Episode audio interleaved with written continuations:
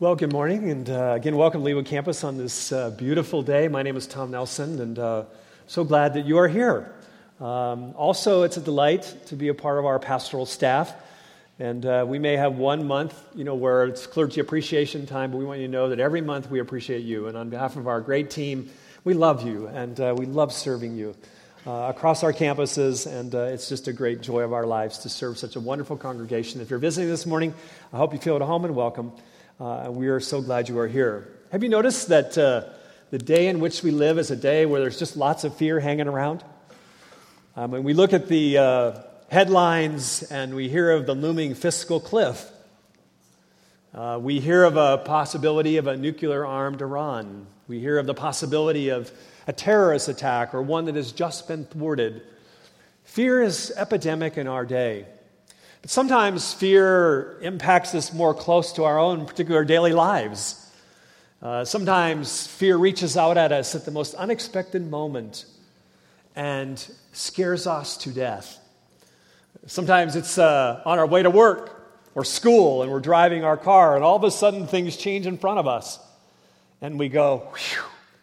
I remember when I was with a friend of mine, uh, he was actually driving his 911 Porsche, if you're into those kind of things.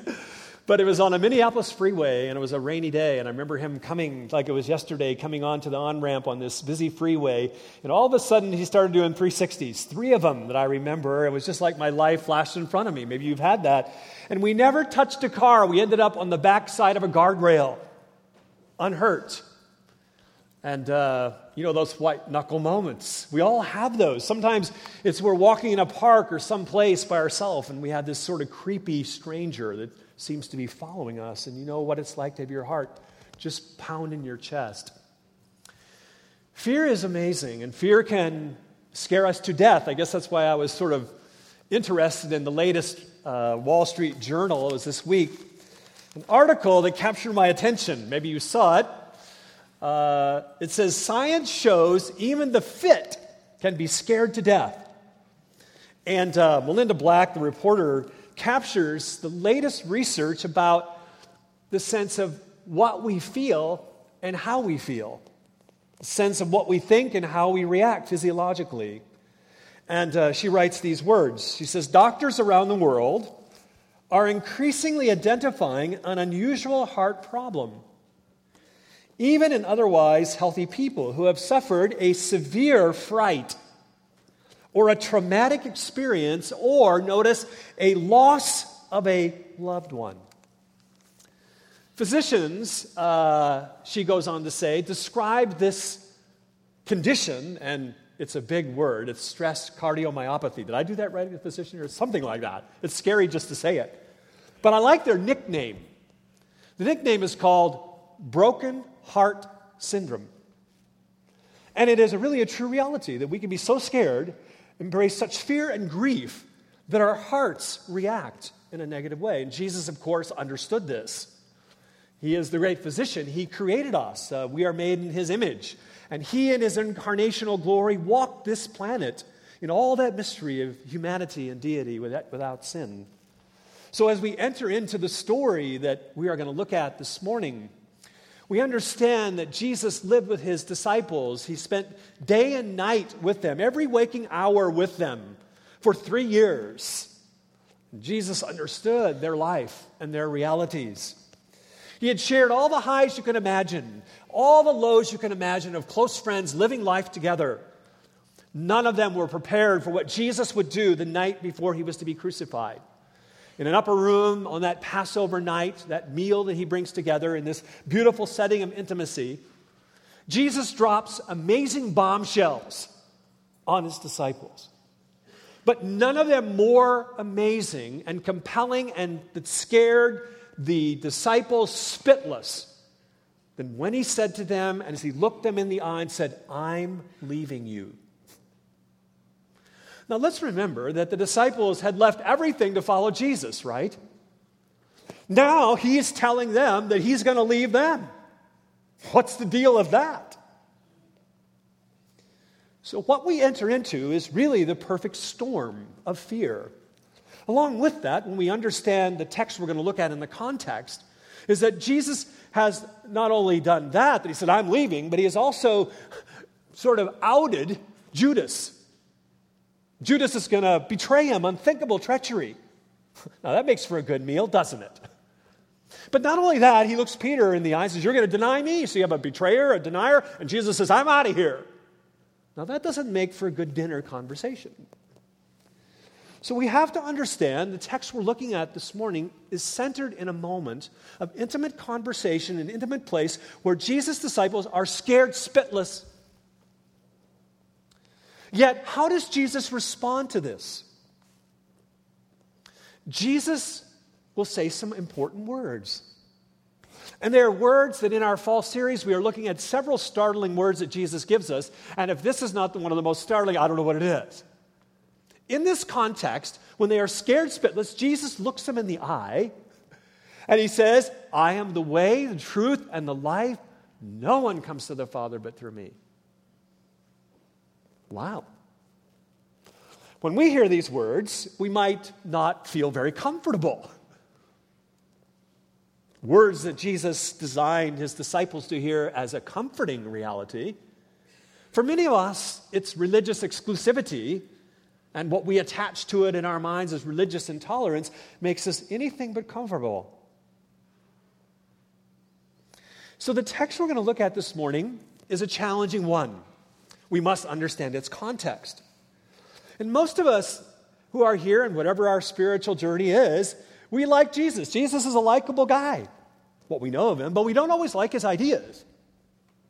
And if there's one idea that we push back on in our cultural location and context, it is this one Perhaps that's why uh, I get to do this message. But it is an important message. So I'd love for you to open up your minds and have a teachable heart, and let's look at what Jesus said. Let me say right up front I am going to be unvarnished in terms of what Jesus says. Jesus declares unequivocally, unequivocally, unequivocally, I can't even say it, without ambiguity.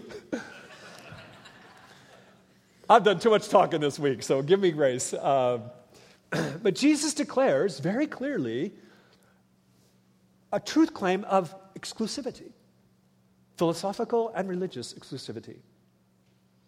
And we wrestle with that, don't we? But Jesus says right up front, in our co- cultural context where we think there are many paths to God, that Jesus says very clearly there is one path, and that's me. There's no wiggle room. It is the narrow gate, and I'm it. And these are Jesus' words. So, you ready to dive in? You with me? John chapter 14. If you have your Bible, turn there to this extraordinary text. Now, if there were ever two unwelcome guests of the human heart, don't you think it is paralyzing doubt and paralyzing fear? I mean, doubt and fear are brutal. But this is what Jesus addresses because he looks his disciples in the eyes, and that's where they are. So this text flows around addressing those two realities. Verses 1 through 3, Jesus addresses this intense fear, and he says, We are to replace our fear with hopeful faith. That's what he says first. Then Jesus transitions in verses 4 through 7, and he highlights our debilitating doubt. And he says, We replace doubt with a proper confidence. So this text addresses fear and doubt and calls each of us to a hopeful faith, got that? And proper confidence. So let's dive in. Let me read verses 1 through 3 again because they set the tone. This is what Jesus says. Jesus says, Let not your heart be troubled. Believe in God, believe also in me. In my father's house, some of us might be thinking, in my father's house, will we play football and so forth? Sorry, I kind of, kind of get in there. In my father's house are many rooms. If it were not so, would I have told you that I go to prepare a place for you? And if I go and prepare a place for you, I will come again and I will take you to myself, that where I am, you may be also. Let's set ourselves into the story. Jesus' disciples are freaking out. Their fear and grief, it is a perfect storm in their heart. The word Jesus uses in the original language suggests that Jesus sees their physiological evidence of their paralyzing fear. English word is troubled, and that has a sense that there is something shaking, and that's the idea behind this text. that they are shaking in their boots. If I were to translate this in our common vernacular, I'd say they are shaking in their boots. There's a physiological evidence of their paralyzing fear. This is what this word trouble means. This is serious trouble. This is physiological evidence they cannot hide. So Jesus looks at them shaking in their boots with fear and grief and provides them an immediate antidote, the antidote to this kind of fear. He says in verse 1, and verse 1 is foundational to the whole text, y'all. And to understand what Jesus says, we've got to grasp verse 1. Because all the logic and development of the narrative flows from verse 1. Jesus says the antidote to fear is faith. Twice he gives us an imperative to trust. But notice, it is not just a feel good faith, it is faith focused on a particular object. You will notice in the text, it says, believe God and believe me, or some texts have also. But the text is a statement of deity. Jesus is looking his disciples in the eye who are scared spitless, and he is saying, I am God incarnate. You trust God, you trust me. It's the same thing. And later on in this chapter, he will say, The Father and I are one. So he wants us to understand, and his disciples to understand right away, who he is. The bedrock of this text is verse 1, and that is a statement of who Jesus is he is God incarnate, He is deity. We can trust Him as we would trust the Father because they are one. Now, notice, not only does He anchor us in this truth claim, the foundational truth claim, that is a who question, He now goes to where or the future, to when. And he paints their current circumstance as, as scared as they are, and he paints them to the future. He points them to the future. He paints this beautiful picture of his father's house. A, glory, a glorious future awaits. Verses 2 and 3. And Jesus the carpenter, who made all the world, who created the world, who invaded the world with his incarnate presence on the rescue mission of the world, now has still more work to do. The carpenter is not done in building projects. That's the idea. So Jesus looks to the future and says, I have work to do, guys. I have a great work project with my Father in the new heavens and new earth. Now, they didn't understand all that, and we have a better perspective. Believe that or not, we have Revelation 21. The scriptures that tell us inspired scripture, inspired scriptures that God will prepare for his followers, his apprentices, this new heavens and new earth. And Jesus paints the picture of rooms and preparing for this beautiful reality of coming home to the Father's house. Notice twice in the text the emphasis on place. It is very important to Jesus. Not only a future, but a place of home and joy. What is Jesus doing? Jesus is getting their eyes off their present circumstances and on Him and on a glorious future that waits because of Him. Every time I read this text, I think of the great movie about C.S. Lewis's life called Shadowlands. If you've not seen it, it is outstanding. And there's one scene in there that I love most. C.S. Lewis loses his wife. The love of his life he waited so long for, Helen, to cancer. It's just a brutal experience in his life. And his son, Helen's son, there's a scene with C.S. Lewis sitting in front of the wardrobe. The wardrobe in his attic that gave this great inspiration of the Chronicles of Narnia, the great hopeful writings. He and his son are st- sitting right in the attic after her funeral. And as they sit there, this wave of intense fear and grief hit them like a tsunami wave, and they just cry their eyes out. They shake with fear and grief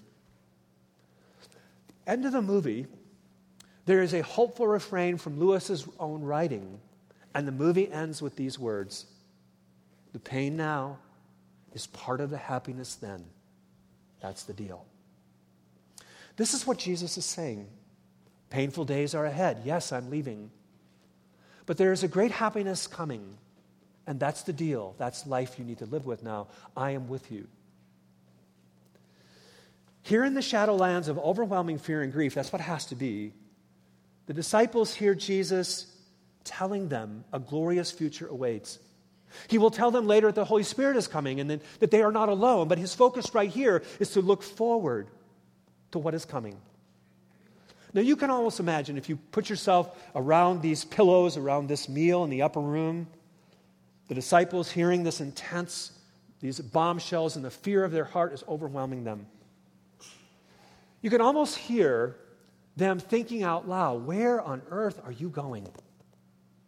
But this is not the first time in the narrative. If you look back in chapter 13, you'll notice that Peter raised this question as well. Good old Peter, he's the smartest kid in the class. Peter says, Jesus, where are you going? And Peter is brushed back on his heels. So there's no way Peter is going to respond. I mean, Peter is shut up. So there's text gives us this picture like Jesus says, and the grammar is like this. He says, Guys, you know the way I'm going, right? Now, if you were there, imagine in the first century, it gets really quiet.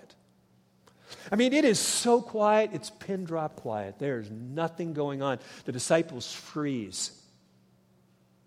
And I have a sense that it was quiet for quite some time. No one is going to dare respond to Jesus after Peter being brushed back, the smartest kid in the class. If the smartest kid in the class got it, goodness. So there's this long, awkward silence in the upper room. It's a long silence. A long silence.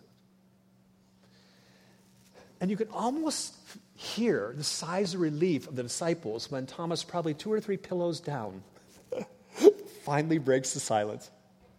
They're sitting around. The meal's in front, their pillows are leaning against each other. That's the picture. And Thomas, doubting Thomas, who I'm named after, said to him, notice verse 5 Lord, we don't know where you're going. How can we know the way? Don't you love Thomas? I mean, it's unvarnished. I mean, he's not trying to fake it in front of Jesus. He knows that doesn't work. We should learn that lesson as well. It doesn't pay to fake it in front of Jesus. He sees through fakery. So Thomas is so refreshingly, refreshingly transparent, isn't he? He says, We have no clue. What are you saying?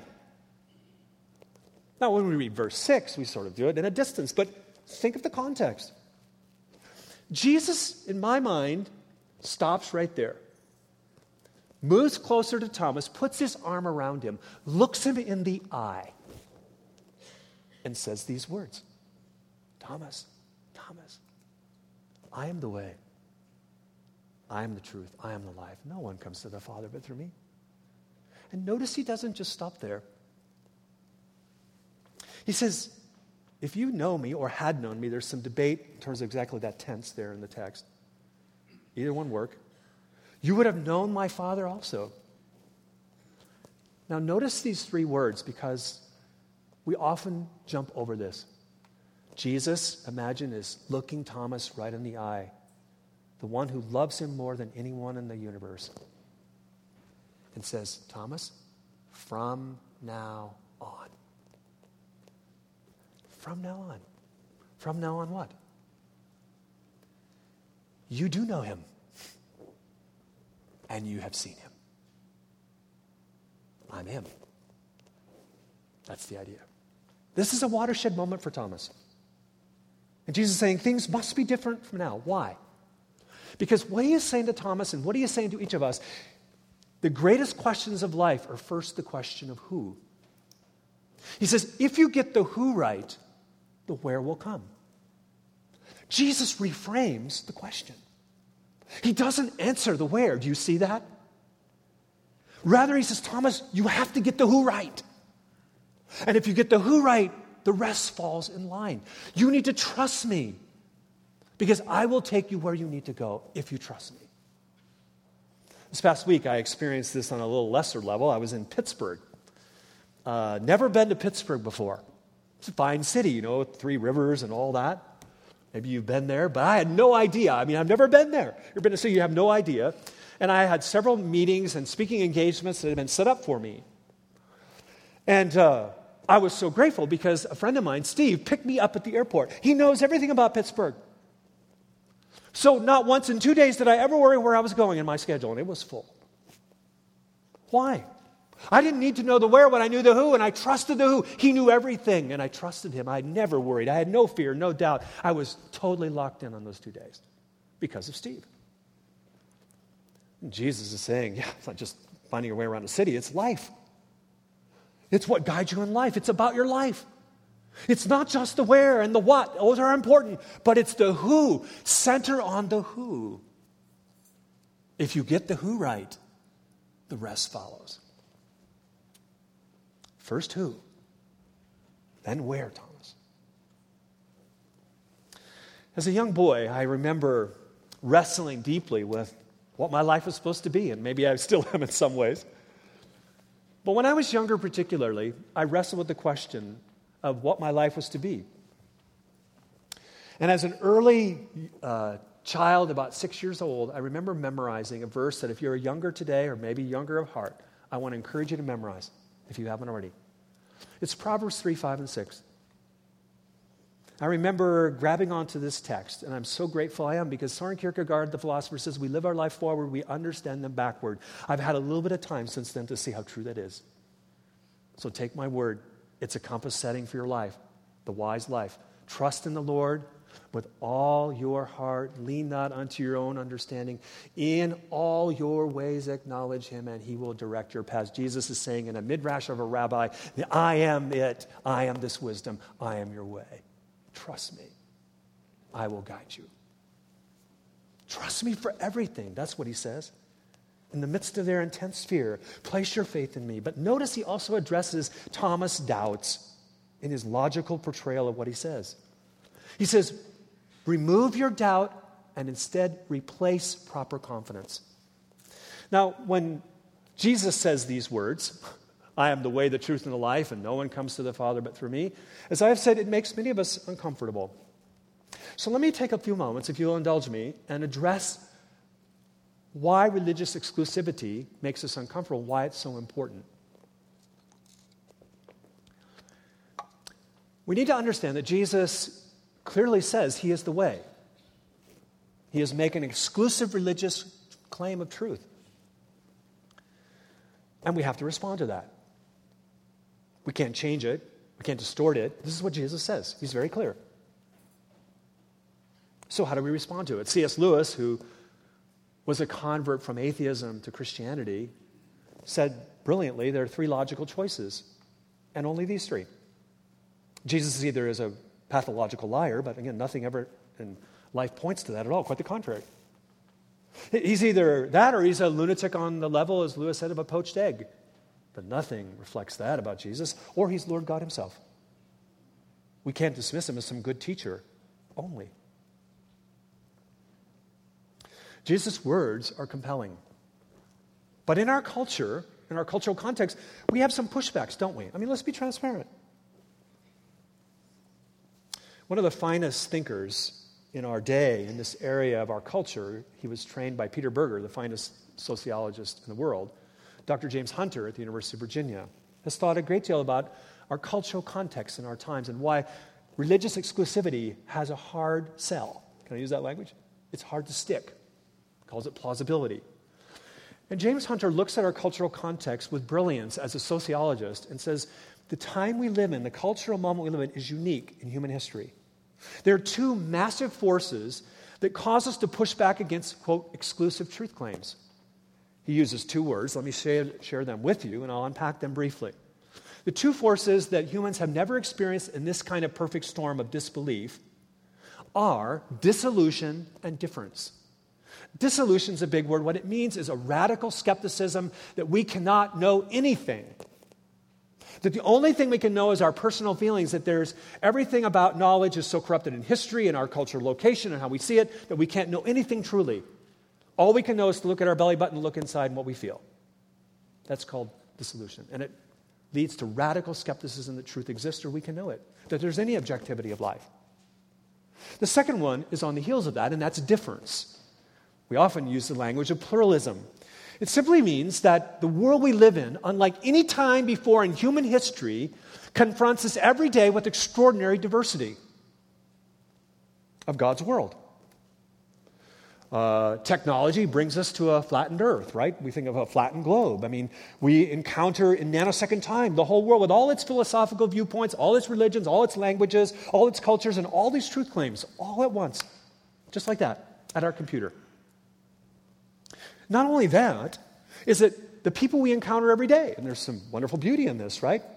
Our neighbors, our co laborers, our classmates at school, our fellow teachers, our, our, maybe our, our son in law, or daughter in law are from a, maybe a different religion or a different ethnicity or a different cultural background. And so every day we're having conversations with people that see the world vastly different than we do. And so what that does, to whatever viewpoint we have, it makes us very shaky. Like, how can I know? I mean, other people see this and they're good people, they're smart, I love them, they're wonderful people I work with. And it shakes the very foundation that truth can be known. And it puts us often in a downward spiral of subjectivism. The idea that all we can really know is what we feel inside. That's the default factor of what we know today because of these two primary forces that are shaping and reshaping how we see the world and experience it.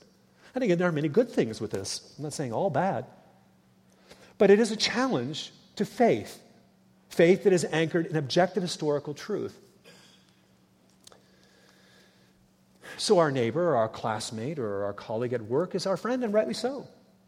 And we interact with them, and they see the world vastly different than us. So, how do we process this? How do we navigate our times when we hear Jesus' words of religious exclusivity? What I want to suggest to you, the default factor for many is to turn within to a subjective thing. I, one of the guys that uh, reads the Kansas City Star faith section. And you read that, read that on Saturday. It's kind of a, I'm the faith nerd, right? The religion nerd. Maybe you read the sports section and everything else more, but there's a faith section on the Saturday paper that I often read because I'd love to get a picture of how people are thinking about religion and faith. And it's a good picture, picture of our diversity in our culture. A week ago, uh, Reverend Tufty, I don't know him, I'm sure he's a fine guy, his name's Duke Tufty, wrote in. And the title of the article piqued my interest because it so much captures the, the, the cultural context, the mood of our day. And it's entitled Choose Your Path, Your Own Path. Quote. And this is what he writes. Let me just kind of give you a flavor because I think it gives a picture of why faith, the Christian faith, often has a hard time connecting. He says, Many religions are filled to the brim with do's and don'ts that usurp a person's right to choose what is best for them. No matter what robes and stoles one might wear, what golden staff one might carry, or lofty perch one might preach from, that person is no closer to God than you and knows less how you should live your individual life than you do. And then he goes on to describe again his understanding of the world. God is spirit. The very essence of your spirit is life force, being, consciousness, love, and wisdom all of which are present in you as in anyone else. So turn within for the personal direction you seek, and you will find it. So, as thoughtful listeners and thoughtful people, we begin to hear Reverend Tufty's words and Jesus' words, and there's a chalkboard moment. Those two go against each other, right? He says, Choose your way. Tufty says, Your path. You are the path. You are the way. You are the enlightened one. Jesus says, I am the way. I am the path. I am the truth. So, how do we deal with this? Well, what we need to say, first of all, we could spend a lot of time here and we just don't have time. And I'd love to talk with you more about this because it's a very important question for a thoughtful person of faith. We must understand that how inclusive and nice Reverend Tufty's words sound, they are not inclusive at all. They are exclusive just like any other claim. Truth claims that reject any religion that claims to be the only way to God is also an exclusive truth claim. Truth claims, by their nature, have exclusivity to them. They are unavoidable. Tim Keller, who's the pastor of Redeemer Church in um, New York City, has thought deeply about this, and I commend to you his book, The Reason for God. If you're wrestling with this idea of exclusivity, which is a good thing to wrestle with, by the way, uh, his chapter one is excellent, and C.S. Lewis's book, Mere Christianity, is also excellent. But Tim Keller attaches his thoughts and logic right away to this assertion that's so common today, and that is that there can't just be one true religion, only one way to God. There can't be. And they're dismissed. And Tim Keller very lovingly and gently completely eviscerates that foundational argument. And let me give you an, ap- an appetizer, okay? I give you Tim Keller appetizer this morning to encourage you to read him. He says, It is no more narrow to claim that one religion is right than to claim that one way to think about all religions, namely that all is equal, is right. We are all exclusive in our beliefs about religion, but in different ways. This is important for us to grasp when we hear Jesus' words. The question is not whether truth claims of religion are exclusive. The question is what exclusivity is most compelling? That's the question. And this is where I believe that Jesus is in a league by himself. Jesus' extraordinary life, his atoning death on the cross, his bodily resurrection from the dead, all point to one conclusion for the thoughtful person who is willing to deal with the evidence and logic that Jesus is the one who he claimed to be, that he is God in the flesh. This is what he says to Thomas and his disciples. Because if we get the who right, the rest follows. Now, that is not to say we have perfect knowledge. All of us in our finitude and our limitations and our sin look through a mirror dimly. Rabbi Paul said that. That our ability to grasp the world is limited by our cultural location and our sin. Yes. But the difference is that we know the one who knows. That Jesus is the knowledgeable one, and we can know him truly. And knowing him truly, we can know the world really and profoundly. The idea that we cannot know anything truly is a false foundation. Notice what Jesus says I think, the most brilliant being who ever walked on the planet of earth.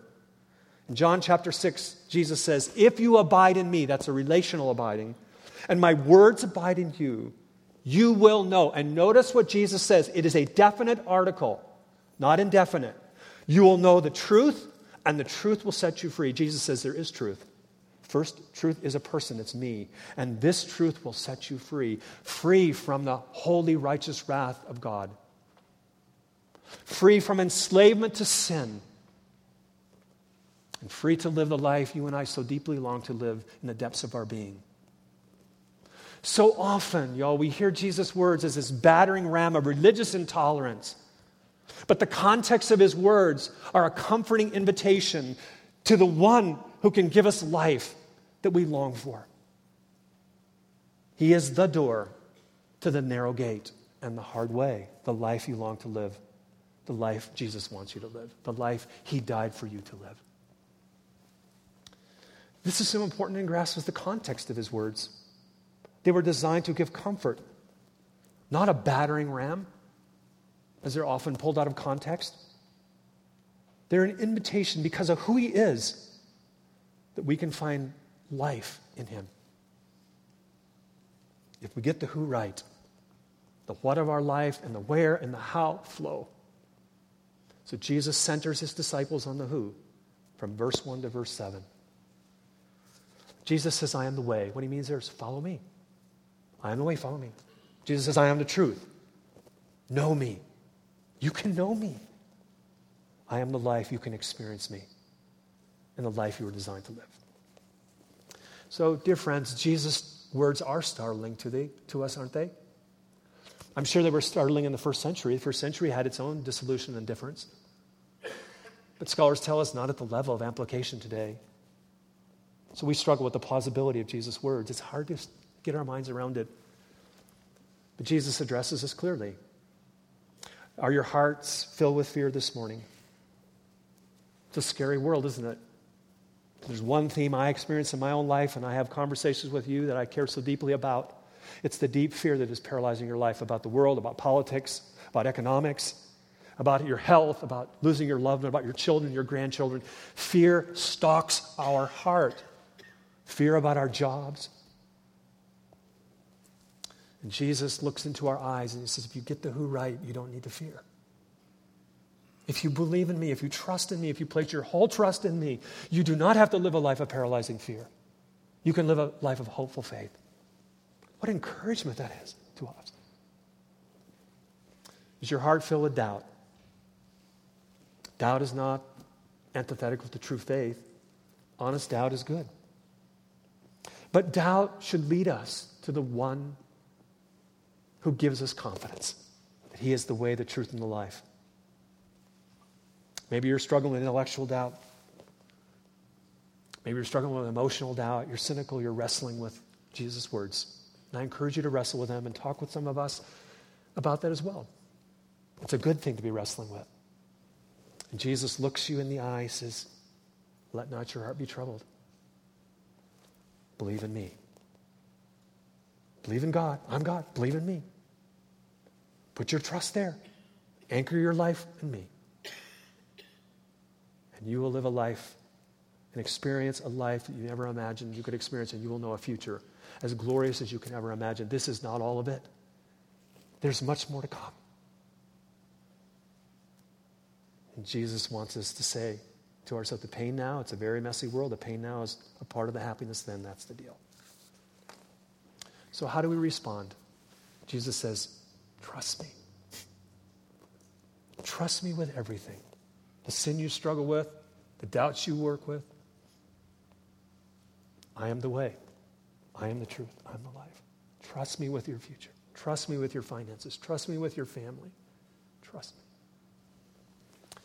And Jesus calls us not to some smug arrogance, to beat people over the head, or to win an argument. He calls us to a joyful humility. And in His providence, He would invite us into this life that we were designed to live through Him. If Jesus, if there was another way, Jesus' death on the cross was needless. But Jesus knew there was only one way, and He was it. And He died for you. And He rose from the dead. He said, I'm the way. Trust me, trust me, trust me. Know the who. I'll take care of the what and the where. So walk with joyful humility if you know Him this morning. If you don't know Him, embrace Him by faith and repentance. And love others unconditionally around you. The gospel calls us to love those who have different political affiliations, different views of the world, different religions, different faiths, your friends, your neighbors. The gospel of Jesus Christ calls us to love those who even hate us because of Jesus. Because they are so valuable in God's eyes, Christ died for them. Love others unconditionally. And then tell others about Jesus. Jesus' words of invitation are compelling for a lost world. Jesus came to seek and save the lost. A crisis eternity awaits those who don't know Christ. And we have the greatest joy of living the gospel and communicating the gospel to those wonderful, precious people around us. Jesus says, Let not your heart be troubled. Believe in God and believe in me. Let's pray. As you're bowing your head and asking God to speak to you, may this be a watershed moment where Jesus looks into your life and says, From now on, trust me. Will you trust Him as Lord and Savior? Will you trust Him with the fears that you're facing and the doubts you are facing? Will you experience the joy of what it means to follow Christ in the already not yet? Pain now is part of the happiness then. That's the deal. Let's trust Jesus. In Christ alone, we live.